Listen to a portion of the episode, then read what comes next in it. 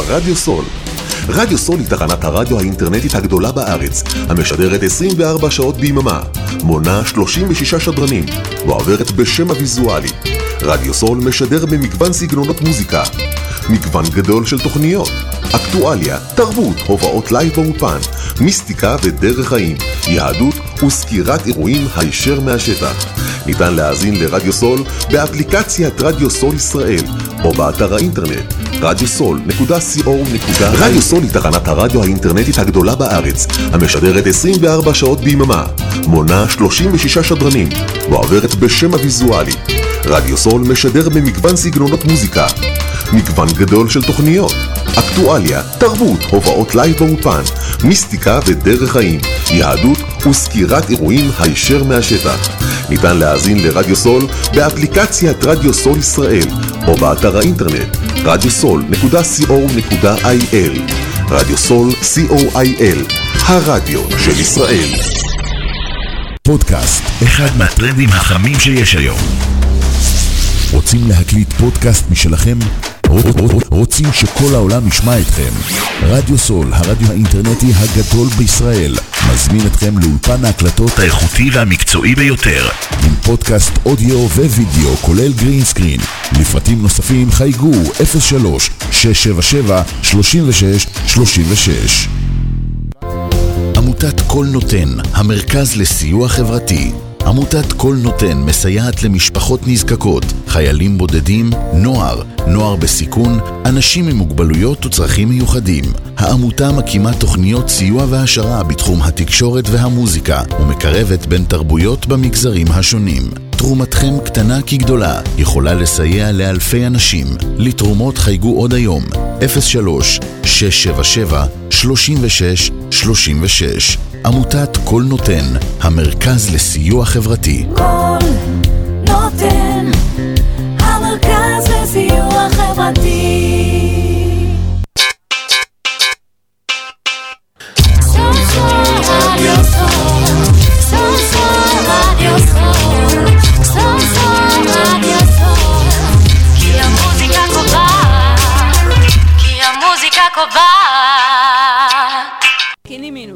לצאת מהמינוס ולעלות על מסלול האושר, הפודקאסט של ענבר ראם.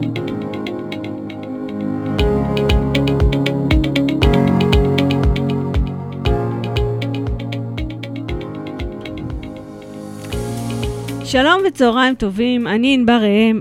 אתם מאזינים לתוכנית סקיני מינוס שמשודרת ברדיו סול כל יום חמישי בשתיים בצהריים. למי ששומע אותנו פעם ראשונה, אני יועצת לכלכלת המשפחה, ואני עוזרת למשפחות לעבור ממינוס לפלוס, מהבראה לצמיחה. המטרה של התוכנית לדבר על כלכלת המשפחה וכסף מכל מיני זוויות. השידור מועבר בלייב בפייסבוק של רדיו סול. מוזמנים לשלוח לי הודעות במהלך השידור.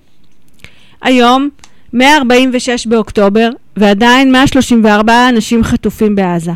הלב שלנו איתם ועם המשפחות, הזמן של החטופים אוזל, נאחל ונתפלל שיחזרו במהרה הביתה, מקסימום עד השידור הבא. נתחיל בפינת הפ... האמת בפרסום, והפעם הפרסומת של בנק 1-0 שמספר לנו על עלילות העמלות, ומגלה לנו שכל הבנקים גובים עמלות. בום, מוזיקת מלאכים, תיראו מופתעים. בנק 1-0 לטענתו לא גובה עמלה, אלא שימו לב, תופים, רק חיוב חודשי קבוע. נו באמת, באתם להתחרקש עלינו? מה זה חיוב חודשי קבוע אם לא שם אחר לעמלה? זאת הגברת בשינוי אדרת. אז בואו נראה איך באמת אפשר לחסוך עמלות. העמלה הכי נפוצה היא עמלת עו"ש, או בשמה השני, עמלת ערוץ ישיר וערוץ פקיד. משלמים אותה כל ראשון לחודש. בעצם, כל שורה בחשבון עולה כסף. פעולות שאנחנו עושים ללא מעורבות פקיד, גם באופן אוטומטי, נחשבות פעולות בערוץ ישיר. כניסת משכורת, קבלת כסף בחשבון, העברת כסף, חיוב כרטיס אשראי, משיכת מזומן בכספומט. שימו לב, משיכת מזומן מכספומט שגובה עמלה, אתם משלמים גם עמלת משיכה וגם עמלת שורה. בנוסף, הפקדת מזומן בכספומט, חיוב הוראות קבע, חיוב זיכוי ביטוח לאומי, משיכה של צ'ק, הפקדה של, הפקדה של צ'ק במכונה או באפליקציה. כל אלה עמלות ערוץ ישיר, והעמלה נעה בין שקל 35 לשקל 80 לשורה, תלוי בבנק. פעולות שעושים מול פקיד, זאת אומרת שהפקיד מבצע עבורכם, נחשבות פעולה בערוץ פקיד. עמלת ערוץ פקיד נעה בין 6 שקלים ל-7 שקלים וחצי שקלים לפעולה, תלוי בבנק. על איזה פעולה לא משלמים? על פעולות שהבנק חייב לידע אתכם, כמו עמלות, ריביות על המינוס, פירעון הלוואה או חיסכון, ריביות על ההלוואה או חיסכון. אז איך אפשר לחסוך עמלות עו"ש? יש מספר אוכלוסיות הזכאיות לחשבון עו"ש ללא עמלות באופן אוטומטי. קטינים, נוער, חיילים, צעירים מגיל 19 עד 28, תלוי בבנק. סטודנטים זכאים לפטור מעמלות עו"ש עד גיל 35, שימו לב, זה לא ניתן באופן אוטומטי, על מנת לקבל את ההטבה, יש להציג תעודת סטודנט וחייבים לחדש אותה כל שנה סטודנטיאלית. יש בנקים שנותנים פטור מעמלות עו"ש למעבירי משכורת, לא תמיד הפטור ניתן באופן אוטומטי, צריך לבדוק את זה, וגם תדעו שהפטור ניתן רק למשכורת שעוברת על ידי מס"ב, לא צ'ק ולא הפקדה. ישנם בנקים שנותנים פטור לפי סקטור, למשל אחיות, רופאים, אה, מורים, אנשי קבע, רואי חשבון. גם כאן צריך לבדוק אם אתם זכאים ולבקש. וגם יש היום בנקים שנותנים פטור מעמלות למי שמנהל חשבון דיגיטלי. למי שלא נמצא באחת מהקטגוריות האלה, ישנה אפשרות לבקש מסלול של בנק ישראל. לבנק ישראל יש שני מסלולי עמלות. הבנקים לא מפרסמים את זה, אבל מי שמבקש הם לא יכולים לסרב. מסלול בסיסי עולה 10 שקלים, והוא בעצם כולל אה, 10 פעולות בערוץ ישיר ופעולה אחת בערוץ פקיד. מסלול מורחב שעולה בין 22 ל-26 שקלים, תלוי בבנק, ונותן 50 פעולות בערוץ ישיר ו-10 פעולות בערוץ פקיד.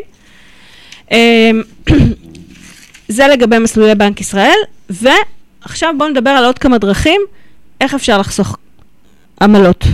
אז ככה, אחד, צמצמו שורות על ידי העברת הוראות קבע לשימוש בכרטיס אשראי. שתיים, תרכזו משיכות מזומן. פעם בחודש תמשכו את כל המזומן שצריך לאותו חודש. שלוש, צמצמו חשבונות. תחזיקו רק חשבון בנק אחד.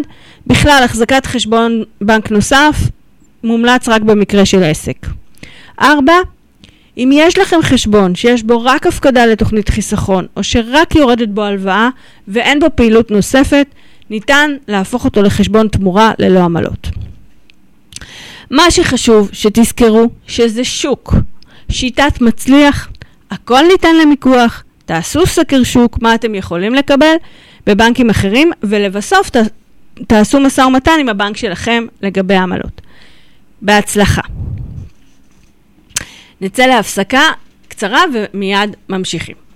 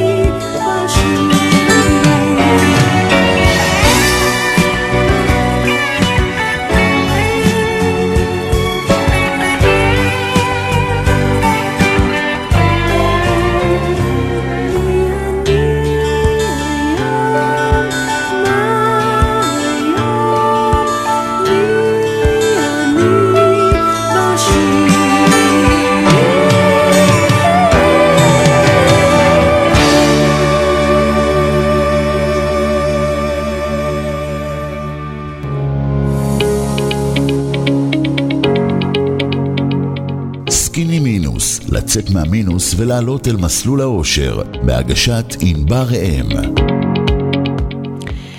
אם יש דבר שהתקופה האחרונה לימדה אותנו, זה שאנחנו לא יכולים רק להסתמך על השכר שלנו מעבודה, כי עבודה יכולה להיפגע, וכשעבודה נפגעת, כל הדומינו קורס. אנחנו נמצאים בתקופה של... בתקופה כזאת, הכנסה פסיבית והשקעות זה מה שיכול לעזור לנו להחזיק את הראש מעל המים. לכן, הזמנתי היום את אורלי רובין, יועצת כלכלית, מלווה משפחות ליצירת חופש כלכלי, כדי לדבר על הכנסות פסיביות. שלום אורלי, שלום, שמחה להיות כאן. גם אני שמחה שבאת. אה, אני אשמח שתציגי את עצמך. אז אני יועצת כלכלית, יש לי חברה לתכנון פיננסי שמלווה נשים, גברים, זוגות צעירים, משפחות ופורשים בתהליכי תכנון פיננסי מתוך מטרה לקדם אותם למטרות הכלכליות שלהם ולייצר שחרור מהתלות בשכר מעבודה. אני עושה את זה דרך תכנון פיננסי מקיף שמתייחס לכלל ההיבטים הכלכליים של המשפחה או האדם שמולי. אני עושה את זה דרך התנהלות כלכלית נכונה והשקעות. אני עובדת עם צוות שכולל אנשי ביטוח ופנסיות ומשכנתה והשקעות ושוק ההון והשקעות נדל"ן ועורכי דין, כל מה שצריך כדי ללוות משפחה ולעזור לה לסדר את כל ההיבטים הכלכליים שלה. חוץ מזה, יש לי חברת ייעוץ שמלווה בתי השקעות וחברות ומשקיעים פרטיים בארץ ובחו"ל בהשקעות נדל"ן. בארץ אנחנו פעילים בתחום הלוגיסטיקה והמגורים, בספרד בתחום המגורים ובארצות הברית בתחום המגורים. מדהים. תמיד עשית את זה? תמיד היית שם? כאילו, זאת אומרת, תמיד, היית בעולם הפיננסי? לא, הייתי שנים בעולם, בצד העסקי של עולם ההייטק. למדתי תואר שני, תקשורת מחשבים בניו יורק. היכולת בעצם להבין את העולם של החומרה והתוכנה אפשרה לי לדבר את זה ולחשוב איך אפשר לעשות חיבורים סביב זה. אבל הלב שלי כנראה תמיד היה בעסקים, בבניית אסטרטגיות עסקיות.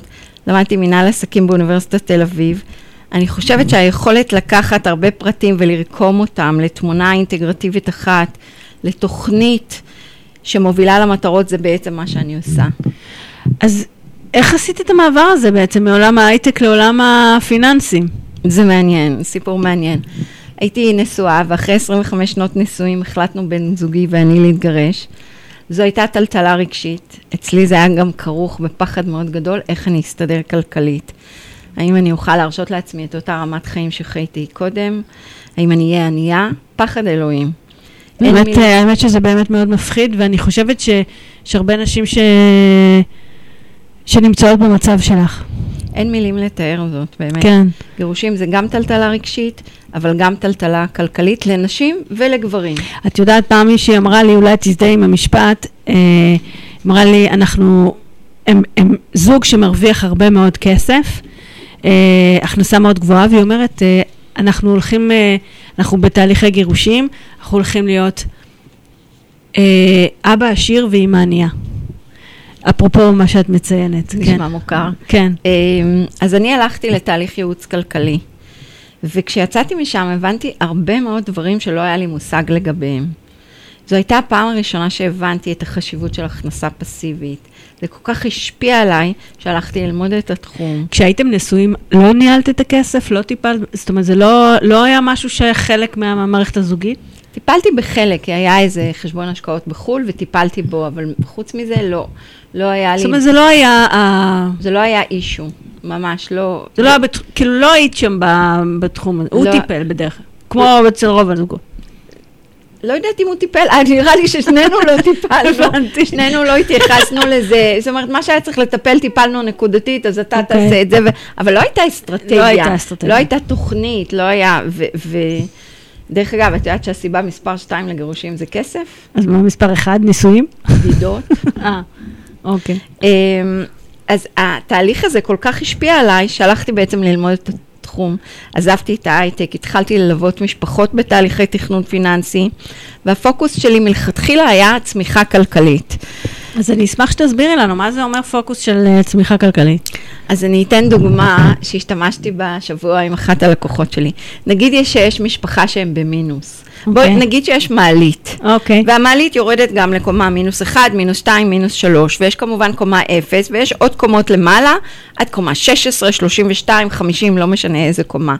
ונגיד שהמשפחה במינוס, אז הם נמצאים אולי במינוס 2, במינוס 3, תלוי מה, כמה עמוק המינוס שלהם. והדבר הראשון שהם צריכים לעשות זה להגיע לקומה 0 או 1, ואז הם באים אלייך לסקיני מינוס, ואת מייצבת אותם, עוזרת להם להתחיל לחסוך קצת חסכונות. נכון. ואז...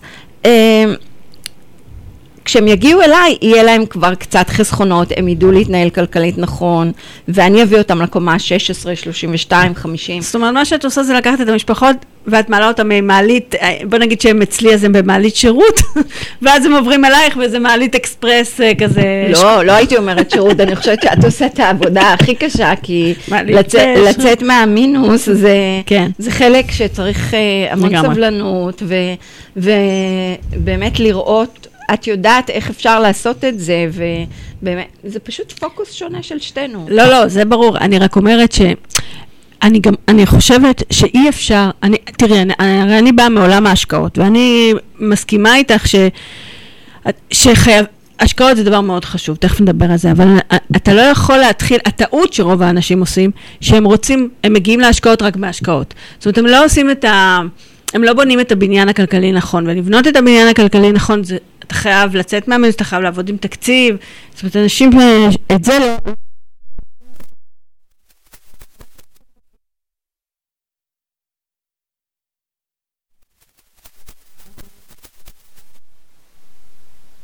אה, יסודות מאוד יציבים של התנהלות כלכלית נכונה, הפרשה חודשית לחסכונות, הלוואות למטרת צמיחה ולא למטרת אה, הנאות חיים כמו ג'יפ, אוטו, אה, נסיעה לחו"ל. ואני חושבת שהחלק הזה של להקנות את היסודות הטובים הוא מאוד מאוד חשוב, ואז אחרי זה אפשר באמת לה, לה, להבין את הדברים יותר לעומק ולהיות בשלים לנושא של השקעות. את מדברת היום הרבה על, השקעות. למה דווקא השקעות? מה, מה נותן לנו זה שאנחנו ניכנס לעולם ההשקעות? השקעות בעצם אה, מאפשרות לנו להגדיל את ההון שלנו. אני, כשסיימתי את הלימודים שלי, של ה, אה, הלימודים הכלכליים, אני בעצם הבנתי שאני חייבת להתחיל להשקיע. עשיתי תהליך מקיף של הכנה שצריך לעשות לפני שמחליטים איפה להשקיע ומה להשקיע, שזה נורא נורא חשוב, ואנחנו נדבר על זה אחר כך כשנדבר על הסדנה הקרובה שלנו. התלבטתי בין תל אביב לניו יורק, כי עשיתי את התואר השני שלי בניו יורק וחייתי שם והכרתי, וזה היה אחרי משבר הסאב פריים, וידעתי שיש הזדמנויות, וקפצתי למים, והפחד לפני ההשקעה הראשונה הוא עצום, גם לפני ההשקעה השנייה. אחרי זה, הדבר היחיד שמגביל אותך זה כמה הון יש לך, ואם יש לך פנוי, כי את רק רוצה להשקיע כל הזמן. ספרי קצת על הפחד, כאילו, מה, מה הרגשת? הפחד לאבד. אז, אז כשהתחלתי להשקיע, בעצם לקחתי מחויבות אישית כלפי עצמי, והסכמתי לקבל את זה, שיהיו השקעות שאני לא אצליח בהן, ויש השקעות שלא הצלחתי בהן. ושהשקעות זה דבר מסוכן, ולפעמים זה מפסידים, וזה קשה, וזה קשה במיוחד כשההון מוגבל, שזה היה המצב אצלי. כתבתי על זה, דרך אגב, אז טור בעיתון גלובס מיומנה של משקיעה מתחילה. לדעתי זה כבר ירד, אבל אפשר לקרוא את זה בבלוג באתר שלי. עכשיו, תוך כדי ליווי משפחות והשקעות שלי, חברתי לחברת נדל"ן אמריקאית, ויחד איתה הקמנו אה, קרן השקעות בנדל"ן. זה, קרן השקעות בנדל"ן זה גוף שמאפשר למשקיעים להיכנס להשקעות נדל"ן של המשקיעים הגדולים, גם בסכומים של 100 אלף דולר, 50 אלף דולר. אני רוצה רגע לשאול אותך שאלה, כי אני חושבת שרוב האנשים לא נכנסים לעולם ההשקעות בגלל שתי סיבות. הסיבה הראשונה זה חוסר ידע, והסיבה השנייה זה פחד. הפחד. נכון. יש עוד סיבה. ומה היא? קידוש המושג הזה של נזילות. רוצים להיות נזילים, רוצים להיות נזילים. מעניין. אבל מה שרציתי בעצם לשאול אותך, זה איך מתגברים על הפחד. אין ברירה, הפחד זה, זה פריבילגיה. אם את מבינה שאם את לא תגרמי לכסף שלך לעבוד, ואז את תהיי בסוף זקנה ענייה, או תצטרכי לעבוד עד גיל 90, אז את מתגברת על הפחד. אני מרגישה היום שזה מצב של אין ברירה, שחייבים להשקיע, כי זה לא מספיק השכר שאנחנו מקבלים מעבודה. זה מנוע צמיחה אחד.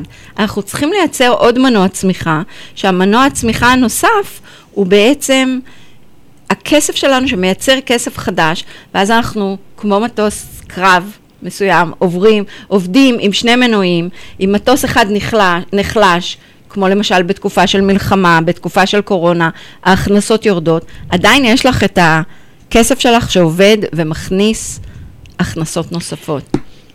יש לך אה, כללי אצבע? מתי אני יכולה אה, או לשים שלייקס, או לשים חגורה, איך אני, איך אני יכולה להגן על עצמי? כי הרי בואי, הפחד הוא הדבר הכי גדול שיש, והפחד הוא להפסיד. עכשיו, כשמגיעה אישה, כמוך, שהיא אישה גרושה, וזה הכסף היחיד שלה, ואין לה גב כלכלי, ואז אה, איך היא בכל זאת יכולה לה... ל, ל, את יודעת, זה מפחיד, כי בואי, בואי נגיד את האמת, עולם ההשקעות, אתה צריך להפסיד הרבה כדי להרוויח הרבה, אתה צריך, ו, ו, וזה כל הכסף שיש בעולם. תני לי כלל אצבע. אין כלל אצבע, כלל אצבע שאין השקעות לא מסוכנות. אוקיי. ואני יכולה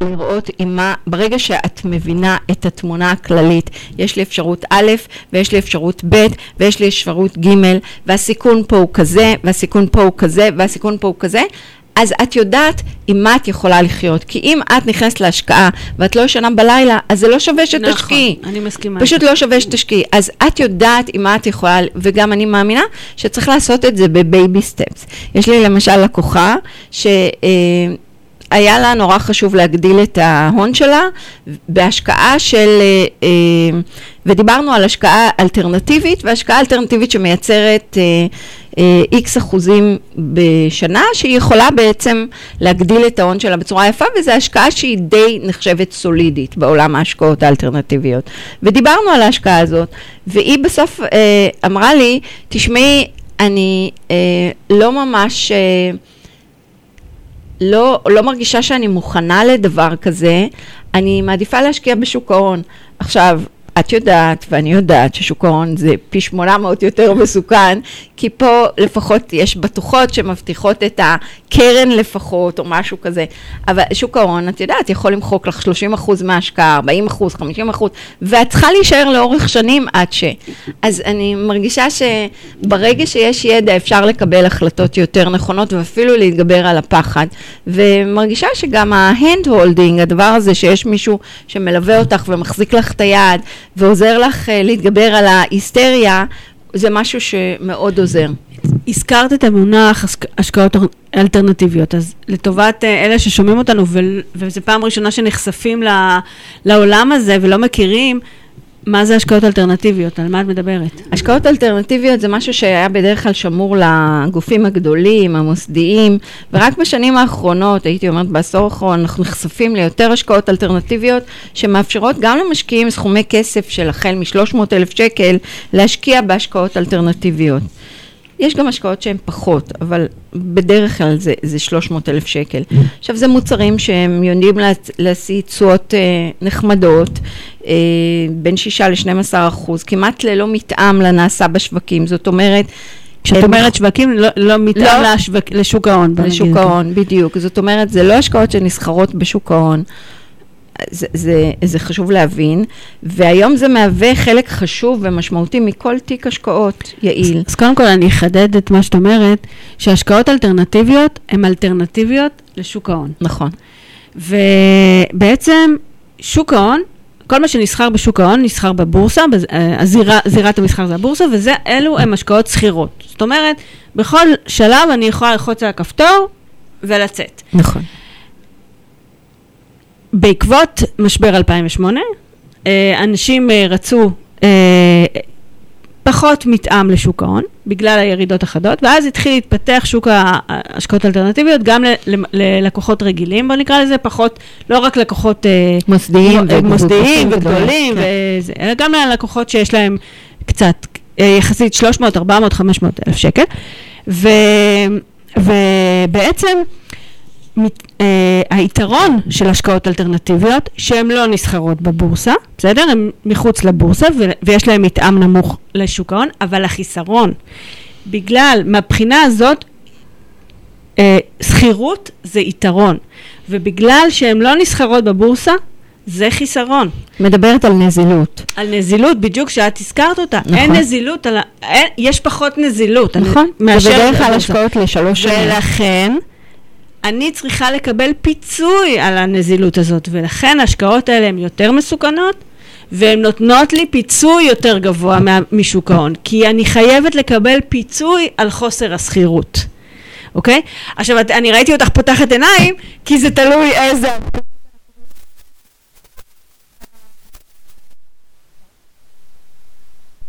אחוז, ו- ובהשקעות אלטרנטיביות לאו שוק דווקא. ההון אנחנו מדברים, כשאנחנו מדברים על, על שוק ההון, אנחנו מדברים בממוצע שב, 7% לשנה. כשיש לנו שנים של ירידות ויש לנו שנים של עליות, ואנחנו מדברים על אה, עשר שנים, אנחנו מדברים ממוצע 7% לשנה, זה שוק ההון, כן. בסדר?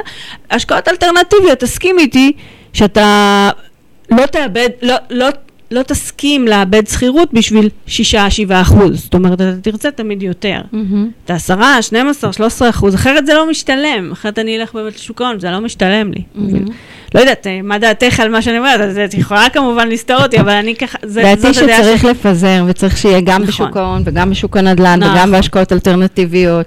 והשקעות אלטרנטיביות בדרך כלל מייצרות תשואה שבין 6 ל-12 אחוז, והם הגיעו בעצם לעולם כדי, אה, אה, מה שקרה זה שבשוק, ה, בעולם ההשקעות, בבורסה יש גם אג"חים, שזה החלק המייצב, הסולידי, הפחות, הפחות תנודתי, שהיו מייצרים תשואה של 2-3 אחוז. אלא אם כן אתה אג"ח של... אה, אלא אם כן אתה אג"ח ארצות הברית, או כן, אה, של ממשלות, אה, כן. לא, כל מיני אג"חים שכבר היינו בסרט שנפלו, כן, אבל נכון שזה יותר אה, כן, יציב. אז לא, אג"ח באמת נתפס כערוץ של סולידי. אבל הוא לא בהכרח, זה משהו נכון. שמטעה. והדבר השני, שבעצם יש את המניות שהן יותר תנודתיות, נכון. והן יותר מסיעות תשואה יותר גבוהה, אז הקומבינציה של שניהם היא בעצם הדבר שמייצר את התשואה שלנו. עכשיו, בגלל שהייתה תקופה שהייתה ריבית אפס, אז האג"ח לא ייצר לא ייצא ריביות גבוהות. הי- הייתה נכון. תקופה שהריבית הייתה אפס, ואז מנהלי השקעות חיפשו אלטרנטיבה שבעצם תחליף רכיב מסוים בחלק האג"חי של התיק ההשקעות, וכן ייצר תנועה, אבל עדי, כן ייצר תשואה, אבל עדיין יהיה יותר סולידי מאשר מניות. ואז נכנסו ההשקעות האלטרנטיביות. ובאמת, כמו שאת אומרת, אני, אני אמרת את זה ככה ב, ב, בחצי משפט, אבל חשוב רגע להגיד את זה, שזה נורא חשוב שתיק השקעות יהיה, יהיה מפוזר, כי ככה בעצם אנחנו מגינים על, אה, על, אה, על, על עצמנו אה, מפני ירידות, כי פעם אחת משהו אחד עולה ופעם אחת משהו אחר יורד, ולכן חשוב שיהיה איזונים ובלמים בתיק השקעות, ולכן מכאן החשיבות הכל כך גדולה שיהיה פיזור גם בשוק ההון, גם בנדל"ן, גם בהשקעות אלטרנטיביות, גם בארץ, גם, גם בחו"ל. קצת מזומן, גם קצת מזומן שאם יש משהו שהוא מאוד אטרקטיבי, זאת אומרת בדיוק. חשוב שיהיה את הפיזור. שיהיה פיזור. וכשאנחנו אומרים תיק, זה לא הכוונה אה, אה, תוכנית. אחת, ב, תוכנית אחת באיזשהו מקום, צריך להסתכל על כלל הכספים שלנו, זה שבפנסיות וקופות גמל וקרנות השתלמות, וזה שבבית, וזה שבבלטות, וזה שבכל מקום, תיק בבנק, אה, אה, תיק ניירות ערך בבנק. כל ה... צריך אה, להסתכל על כל התמונה המלאה. בדיוק, בדיוק. מדהים. אה, אז אחרי הדברים החשובים האלה, אנחנו נעשה הפסקה קצרה לעוד שיר, ונמשיך.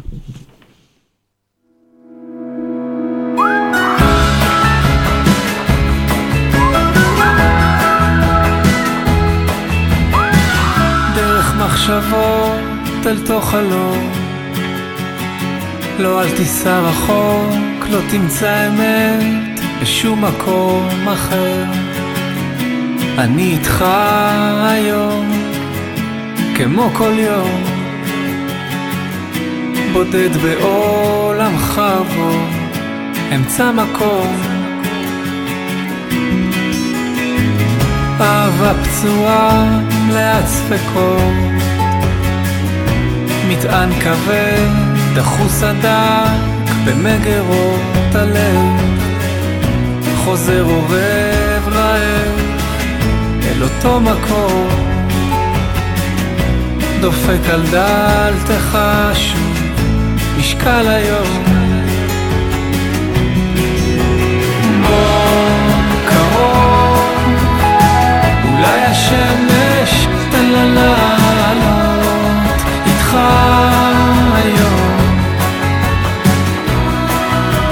לילה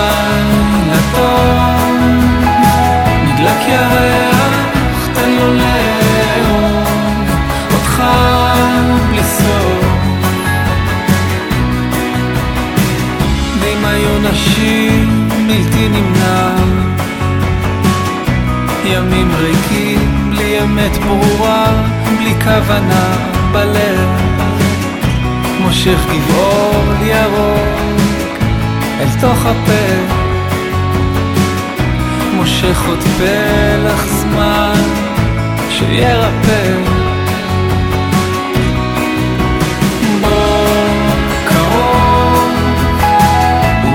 אולי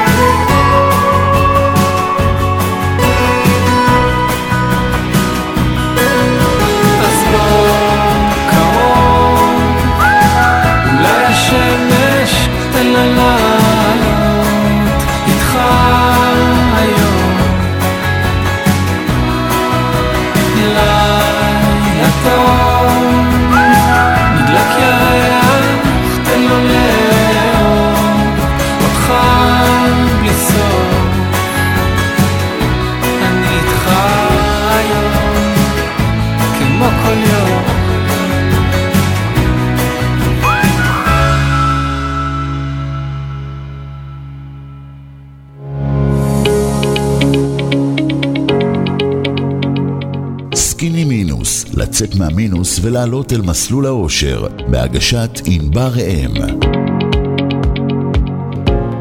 אורלי, רציתי לשאול אותך, האם אפשר לייצר הכנסה פסיבית מהשקעות אלטרנטיביות? התשובה היא כן. איך עושים את זה? תלמדי אותנו. אנחנו בישראל אוהבים נדל"ן. הדבר הראשון שאנחנו חושבים עליו ברגע שנצבר לנו כסף זה איך נקנה דירה. נכון. אני רואה את זה קורה גם עם משפחות שיש להן ארבע דירות.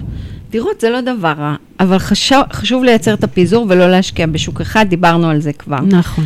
עכשיו, איך עושים את זה? יש השקעות אלטרנטיביות שיודעות לייצר הכנסה חודשית או רבעונית. למשל, דיברתי על זה קודם, השקעת חוב נדל"נית, שזה הלוואה ליזם נדל"ן או לבעל נכס כחלק מההון העצמי שהוא נדרש להביא לפרויקט. בדרך כלל זה תמורת שעבוד כלשהו על הנכס או החזקות היזם בנכס. זה הבטוחות שהיזם נותן. אה, תנאי ההלוואה נקבעים מראש, בדרך כלל זה לשלוש שנים.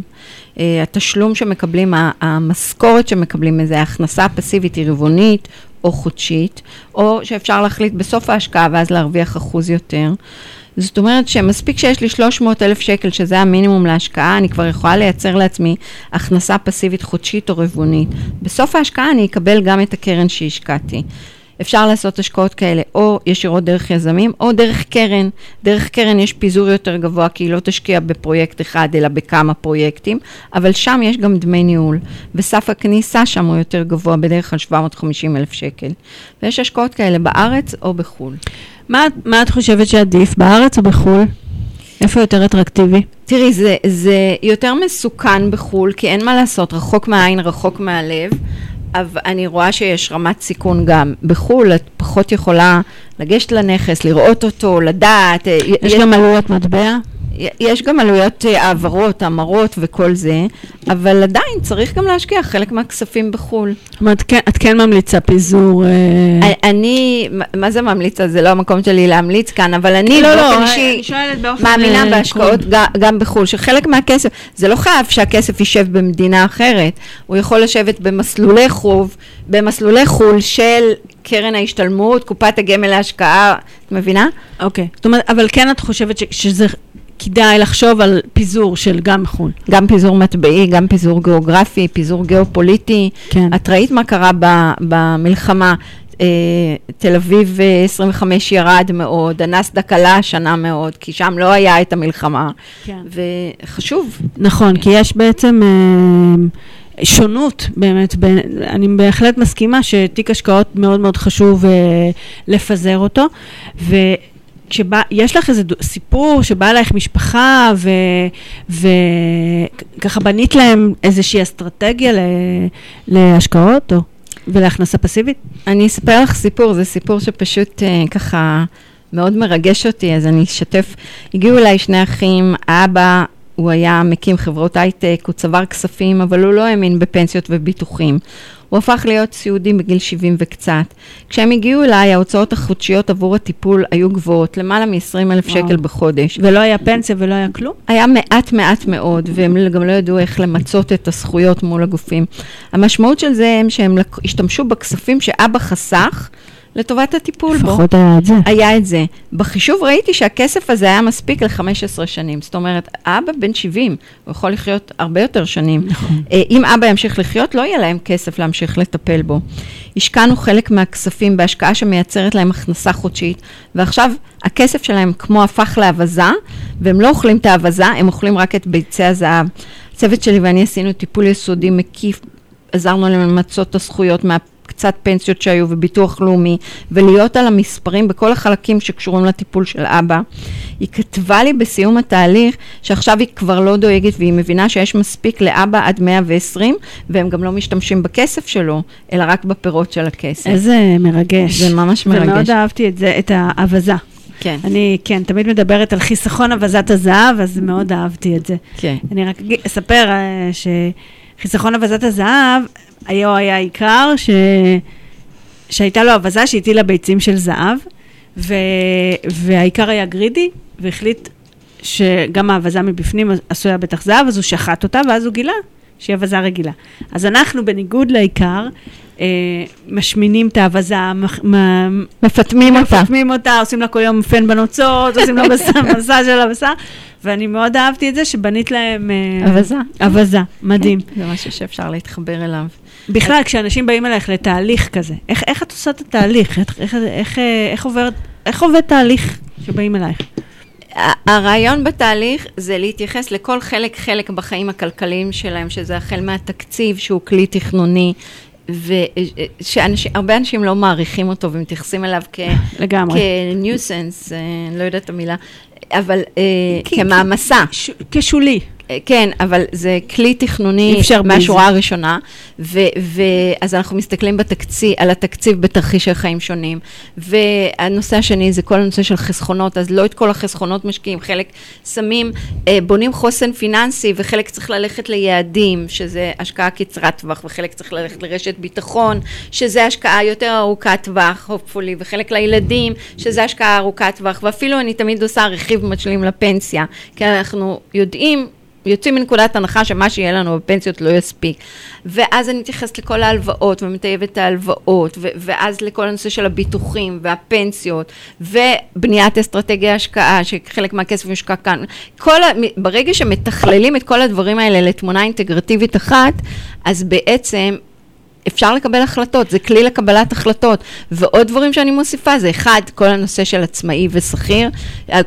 עצמאים שמתבלגן להם הבית עם ה... כן, לגמרי. וגם נושא של אזרחים אמריקאים, שאסור להם להשקיע בהרבה מאוד סוגי השקעות שלנו לישראלים מותר. אני גם אזרחית אמריקאית, אז אני מכירה את זה היטב, ו, אה, וגם לזה אני מתייחסת. זאת אומרת, אז הדבר הזה, ברגע שמתכללים את כל החלקים הכלכליים לתמונה אינטגרטיבית אחת, ובעצם מגישים לך את זה, מראים לך, מסבירים לך את זה, אז את מבינה את התמונה הכללית, אז יש לך יכולת לקבל החלטות, וזה מקטין את האי-ודאות, כי התכנון הוא לעשור קדימה. מקטין את האי-ודאות הכלכלית ונותן שקט נפשי. אז את בעצם מחברת את, את כל החלקים של הפאזל בדיוק. לתמונה אחת אה, בדיוק. שלמה. מדהים. יש לך איזה סיפור כזה, כזה נחמד ש, על מישהי ש, מישהו שעשית? עשית לו את זה?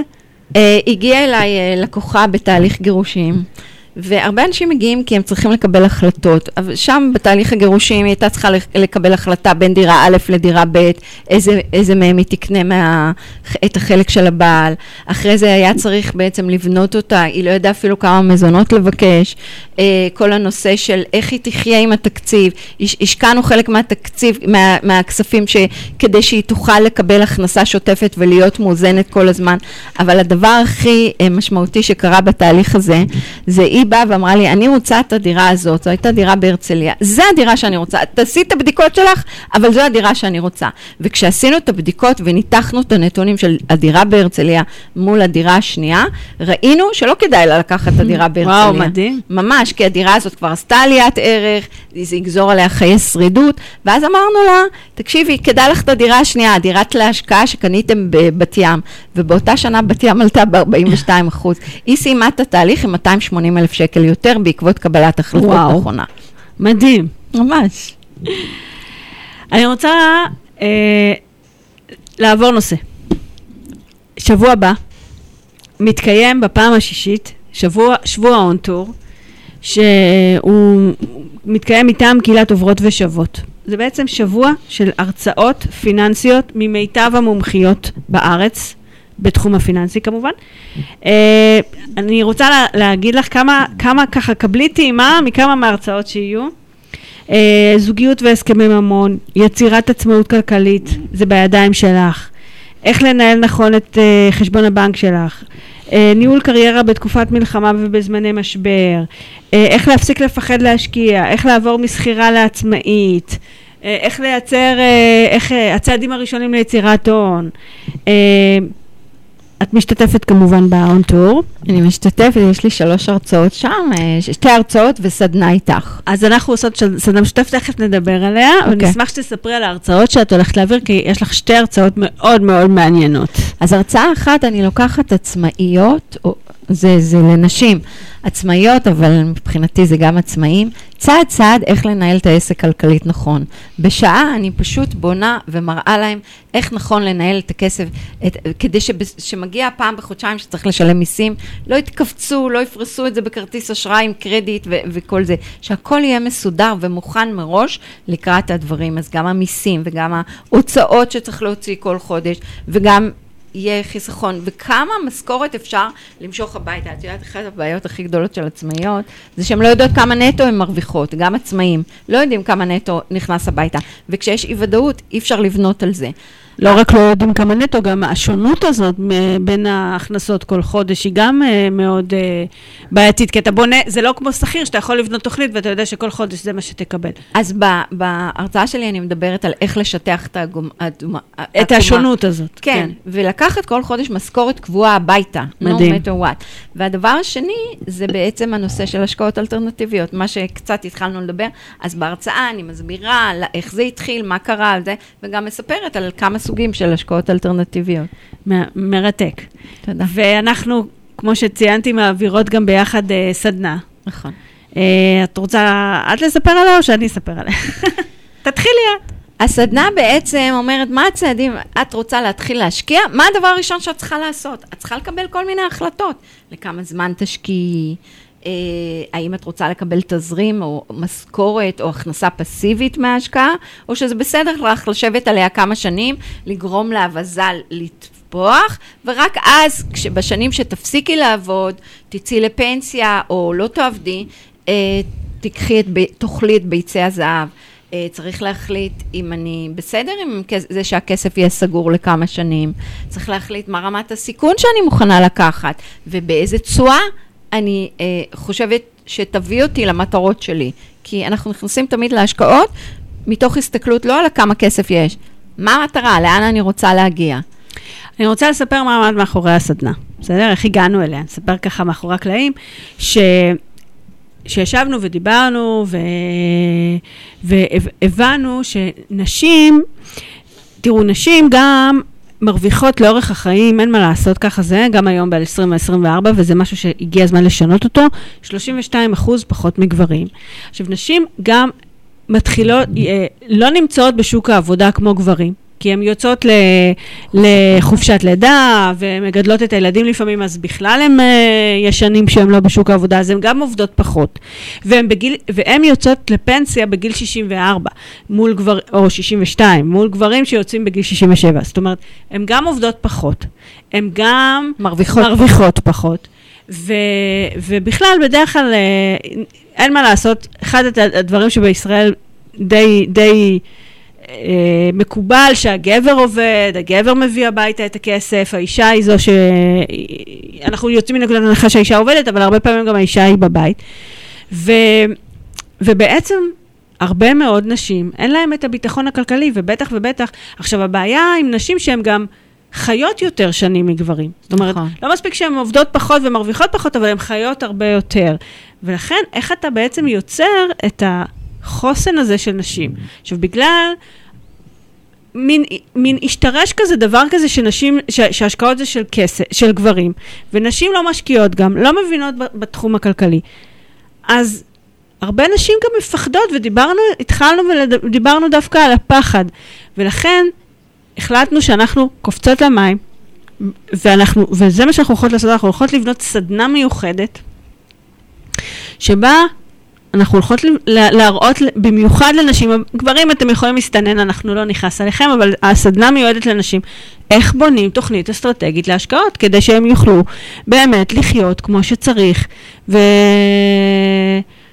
ושיהיה להם אה, חוסן נפשי, חוסן כלכלי. לגמרי. אז הולך להיות שמה, אנחנו יכולות לדבר על איך, אה, איך בונים מטרות, איך עושים חזון, איך, אה, איך ממפים את הנכסים איך שלנו. ממפים את הנכסים. ומבינים כמה כסף פנוי יש לנו להשקעה. נכון. איך, איך בונים תקציב, איך עושים תכנון, איך עושים מינוף, מה עוד, מה, מה האסטרטגיה. מה האסטרטגיה של השוטף מול הצמיחה? איך אני מצמיחה את עצמי כלכלית? איך משלבים את, הכ- איך, איך, איזה סוגי השקעות יש, נכון? סוגי. אמרנו שיש ניירות ערך, כן, כן, איך אני יודעת לבחור. כן. ובסוף, איך אני סוגרת את, ה, את הכל והופכת את ויוצאת זה... להשקיע. ויוצאת כן. להשקיע. כן. נכון. אז באמת, אה, סדנה מאוד מאוד מאוד מיוחדת. נכון. חשובה ביותר. אה, כי לפני שקופצים למים צריך רגע לעצור ולעשות איזושהי תוכנית, וכל אחת יכולה לעשות את זה לעצמה, או שהיא יכולה לבוא ליועץ כלכלי שיכין לה את התוכנית, אבל uh, חייבים לעשות את התוכנית הזאת ולהבין את הדברים, כי אם נכנסים להשקעה של uh, שלוש שנים למשל, ואחרי שנתיים פתאום אנחנו צריכים את הכסף כדי להתחתן, אז הפסדנו. נכון. כי משכנו את הכסף או, או נתקענו בלי כסף. אז צריך תמיד לתכנן את הדברים האלה מראש. נכון, ולקחת את כל הסצנריונים, גם את הטובים, גם את הרעים. נכון. גם, ו- וכמו שאת אומרת, בעצם מה שאנחנו מלמדות בסדנה זה איך להסתכל על הפאזל. איך לחבר את כל, לקחת את כל החלקים של הפאזל ולחבר אותם לתמונה אחת. נכון, וזה מה בעצם מה שאנחנו מלמדות ב- בסדנה. לגמרי. אמ, אני אשים בפייסבוק, תכף השידור הזה מועבר בלילה, לינק לרישום של הסדנה, ואתם כמובן מוזמנים ומוזמנות להירשם. נציין גם שזו סדנה בגרוש וחצי. כן, זה ממש הזדמנות, כי כשאנחנו בשוק החופשי, אנחנו מוכרות את הסדנה בהרבה יותר, אז פה זו הזדמנות דרך חוברות ושוות, בנדמה לי 50, 60 שקל. לא, אז 50 שקלים זה כרטיס כניסה להון ועוד 60 שקלים עולה שעתיים, היא תהיה ביום חמישי. כן, כן, כן, אז כבר עוד שבוע, כן. אימא'לה, אימא'לה ואבא'לה. אז, אה, אז, אז כן, אז אה, אתם לגמרי מוזמנים, ומי שרוצה לבנות את הבניין הזה של חופש כלכלי, הסדנה הזאת היא בדיוק בשבילו. נכון. היא א' ב'. היא א' ב'. אורלי, הגענו לסיום, אתה מאמינה? איך הזמן עובר מהר? היה ממש כיף. אני אשמח אה, שתתני לנו את טיפ הזהב שלך, כאילו...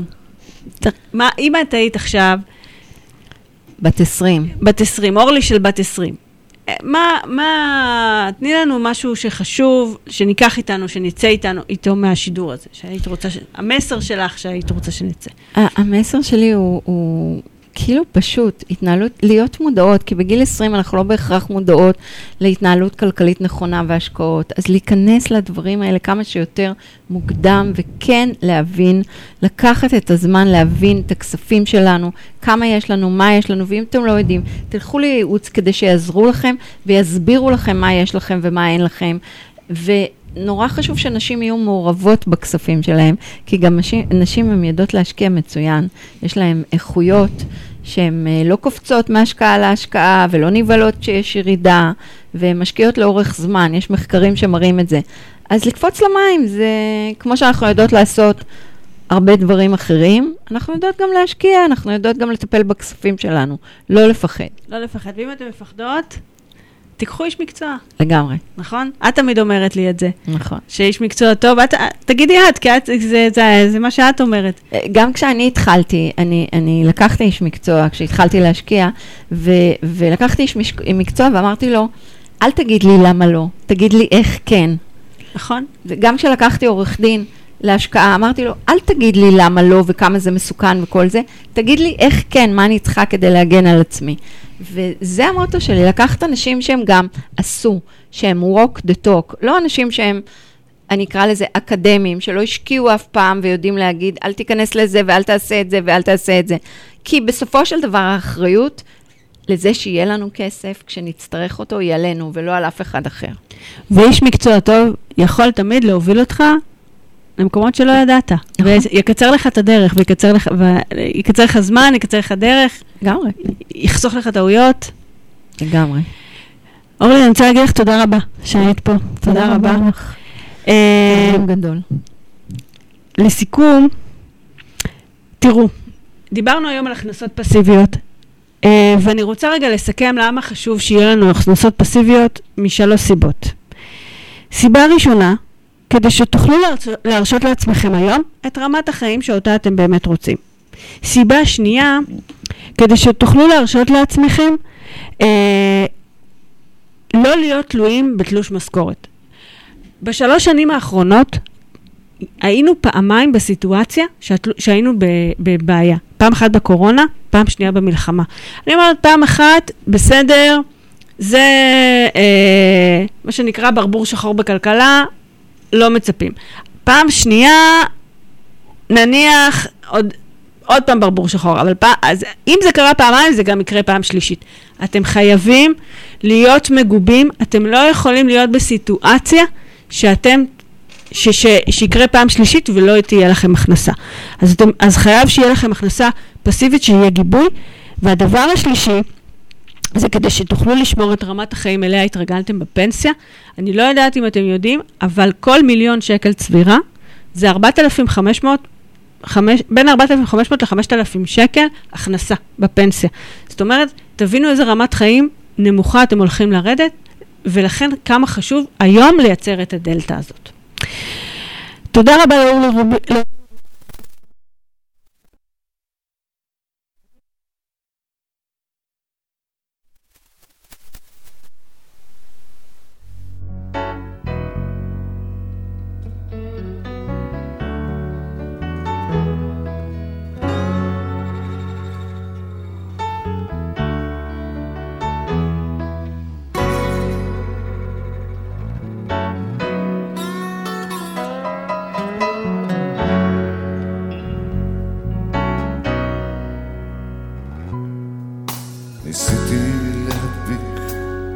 צעדייך, כתפך שוב בכתפי כמעט נוגעת. חיכיתי לעינייך, חיכיתי לעינייך, מה עוד יכולתי לבקש באמצע החור? עד סוף הקיץ אדע את התשובה, את פשר הקולות אלמד, את כל החלומות, אפתור את הפחדים, בסוף הקיץ שוב אשב בין ידידים. בסוף הקיץ שוב אשב בין ידידים.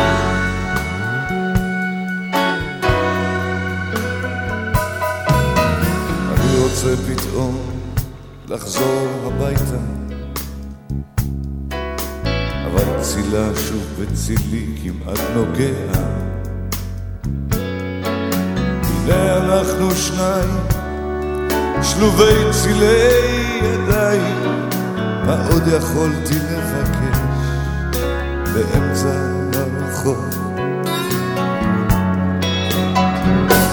עד סוף הקיץ אדע את התשובה. את פשר הקולות אלמד את כל החלומות אפתור את הפחדים. בסוף הקיץ עוד אשב בין ידידים בסוף הקיץ שוב אשב בין ידידים